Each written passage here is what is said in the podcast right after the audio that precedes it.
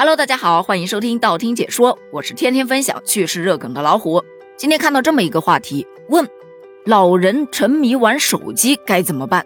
这个话题来源于一则视频，视频当中啊，李阿姨哭得特别的伤心。她说两天都看不到微信了，都没有乐趣了，我怎么办？老朋友、老同学想聚会都找不到了，微信没了，我会孤独终老的。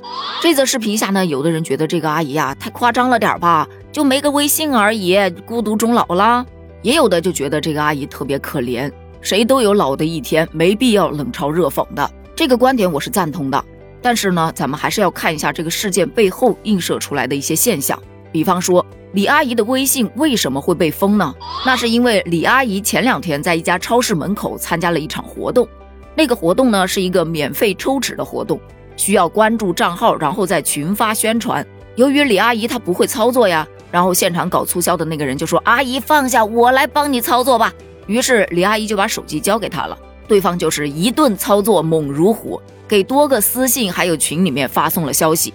随后，平台就判定阿姨的微信账号涉嫌违规被封了，于是就出现了咱们前面说到的那一幕。从这个事件，我个人是觉得有三个角度，咱们可以去看一看。第一个就是，真的现在很多搞促销的就喜欢用手机去群发信息，他自己群发嘛，你把他屏蔽掉就好了。问题是你要参加他的那个活动吧，他得拿着你的手机去操作。我之前啊，就真的遇到这种情况，先是让我发一条朋友圈说。我正在参加一个什么什么活动，可以免费领取什么什么东西，还不让你设置对分组可见，必须得全部可见。发完了之后，他还要你群发信息。刚才这个活动是真的，我真的已经领到了什么什么什么。我一看，这不虚假信息吗？立马就把手机夺回来了。从那次以后，我再也没有参加过什么转发信息送什么东西的活动了，真的很坑。他们大多数是利用贪便宜的这种心理去搞这样的活动。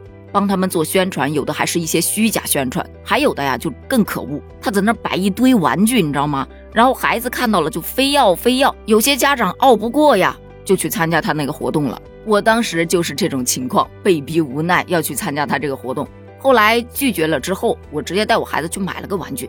咱就是说，这种推广方式真的很没有边界感，年轻人还能推得掉，老年人真的一拿捏一个准儿啊。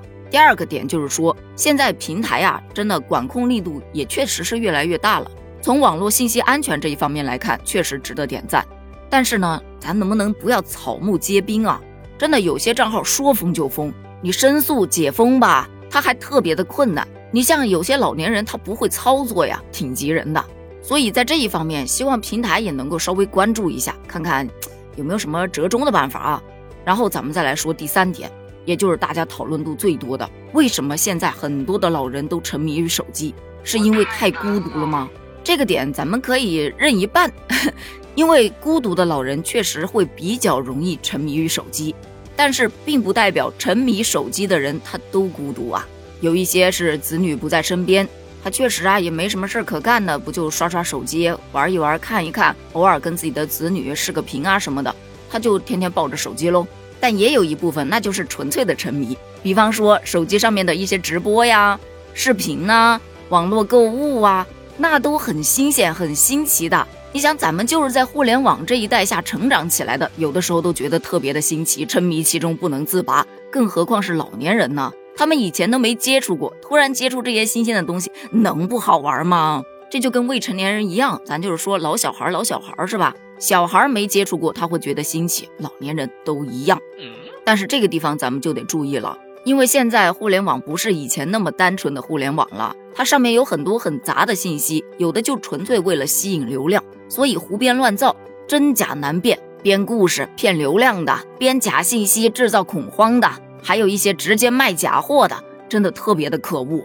还有一些搞网络诈骗的，那就更可恶了。因为他们的目标基本上就对准了这些老年人。大数据这个东西好啊，它也是真好；它不好起来呀，给这些犯罪分子也确实提供了很大的便利。所以作为子女，哎，不能说去完全管控老年人的生活，但是偶尔啊，也得关心一下他们最近在聊些什么，在看些什么，又能缓解他们的孤独感，还可以帮他们排除一些错误的信息。说句实在话。